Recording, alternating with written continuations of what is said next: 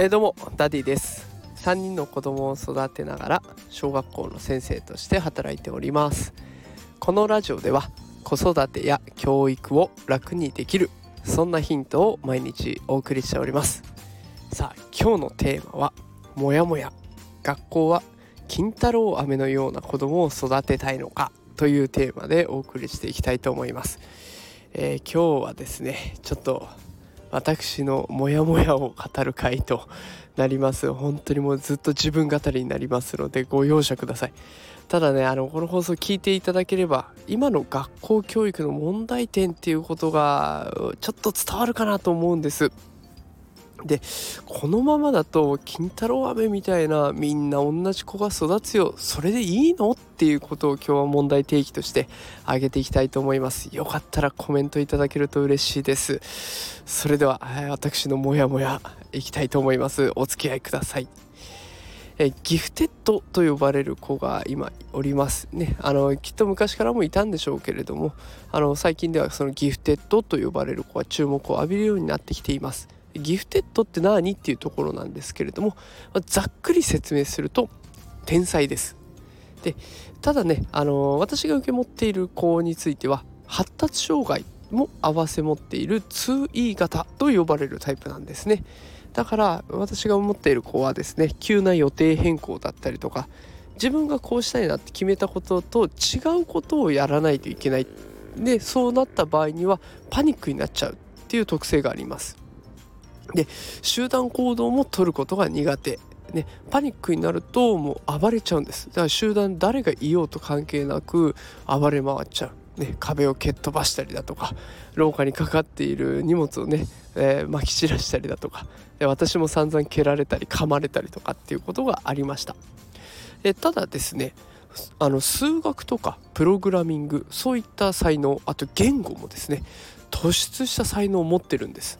数学はもう中学卒業レベルの問題まで解くことができるし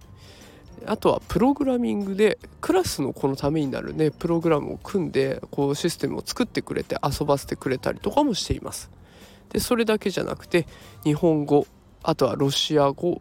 英語、うん、3カ国語3カ国語もねあの堪能で使いこなしているっていうような才能も持ち合わせています。でそんなこうね凸凹のある子なんですけれども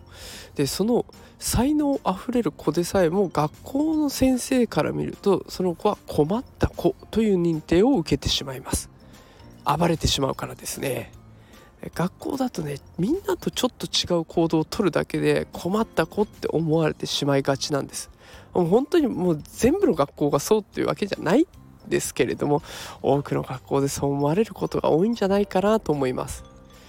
私が受け持ってる子今3年生ですが2年生の時までね暴れまくっていました。で3年生になってからもねしばらくは暴れていました。ただ今はねこうちょっとずつ対話を重ねていってでその子のねこう得意不得意とか分かるようになってきてじゃあこの時間は教室で頑張ろうかってそれ以外の時間は別室で過ごしていこうかっていうようなこうお互いに相談できるようになってきてもうみんなと一緒にずっと過ごすことは難しいけれども1日に1時間とか2時間とかだったらみんなと一緒に過ごすことができるようになってきています。で友達と関わることは好きなので勉強以外のねあのクラスのイベントとかがあるとそれも積極的に参加をしてくれるようなそんな感じです。でそれ以外は別室でプログラミングを作ってみたりとかあと数学に関する動画を見たりとかっていうことでもうガンガン個性を伸ばしてる才能を伸ばしてるっていうような状態になっています。でこのこの子に対する大人の目先生たちの目っていうのが変わってくるっていう様子が私の中でモヤモヤしていて暴れていた当時は暴れることをなんとか抑えたいっていう思いが周りにはあったんですね。やっぱり周りの他の子たちに怪我をさせたら困るしでそれで授業がストップしたら他の子たちが困っちゃうからそれは当然なんですよ。でその思いをなんとか達成しているのが現状なんですね。ギフテッドの子は私と相談した上でこの時間は教室この時間は別室っていうことを選択してそこに支援員の方もいてでその人と一緒に過ごしていくっていうことで暴れることもなくで何か困ったことがあればちゃんと口で伝えられるようになってる、ね、先生たちの思いは達成されたんですが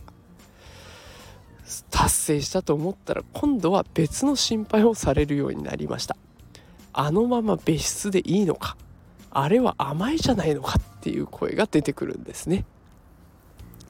7ヶ月かかってようやく落ち着いたんです。教室に戻してみんなと強制的に同じことをやることそれがいいことなのかなとか。その子は脳の構造上発達障害っていうものを抱えているんだからそういう行動をとるのみんなと同じようにみんなと常に一緒にやるっていうのは難しいんだよって。で我慢したり暴れたりする時間よりも得意を伸ばしてる時間の方が有意義なんじゃないのっていろんなモヤモヤが私の中で生まれてきました。そして今ですね私は学校教育に疑問をちょっと感じるようになっちゃいました。みんなと同じことをみんなと同じような方法でみんなと同じように習得していく、ね、これももちろん力がつくんだったらそれはいいんです。だけどそうなった時に大人になった時にみんな同じような子が育ってしまうってそれが本当にいいのかなって思います。ギフテッドの子もし無理やり今後ね教室にいるようにとかみんなと同じことを我慢してやりなさいとかっていう風になったら多分暴れますし暴れれば人間関係が崩れていきますしそうすると人間関係が疎遠になって学校も嫌になるかもしれない。学校に嫌になっちゃえばで得意の才能を発揮する場面だってどんどん減っていく。個性が潰されていくっていう最悪の未来が待っているんじゃないかなと思っているんです。だとしたらみんなと同じことをみんな同じようにやるんじゃなくてそれぞれの個性を生かしながら僕はこれが得意だからこういうアプローチの仕方で攻めるよって僕はこっちからやってみるよって僕苦手だからこれ手伝ってとかそんな風なことが言える学校の方がよっぽどいいんじゃないかなと思います。だからそのギフテッドのこの才能をどんどん伸ばしていってあげる。で他のクラスの子クラスの他の子たちの才能もね大切にしてあげて育てていくっていうような姿勢がこれからの学校教育に求められるんじゃないかなと私は思っています。ので私は抗い続けようかなと思っています、ね、みんなが違う才能を持っていてでそれを発揮できるようなそんな環境を作れるようにこれからも頑張っていこうと思っております。いや7分以上も話してもうすぐ8分になろうとしております。こんなに長々と自分の思いを語ってしまって申し訳ございません。貴重な時間を奪ってしまいました、え今の学校教育に対するモヤモヤを、えー、素直に白状させていただきました、え、あのこの放送を聞いていただいてもしねこういう考え持ったよとか感想などいただけると嬉しいです。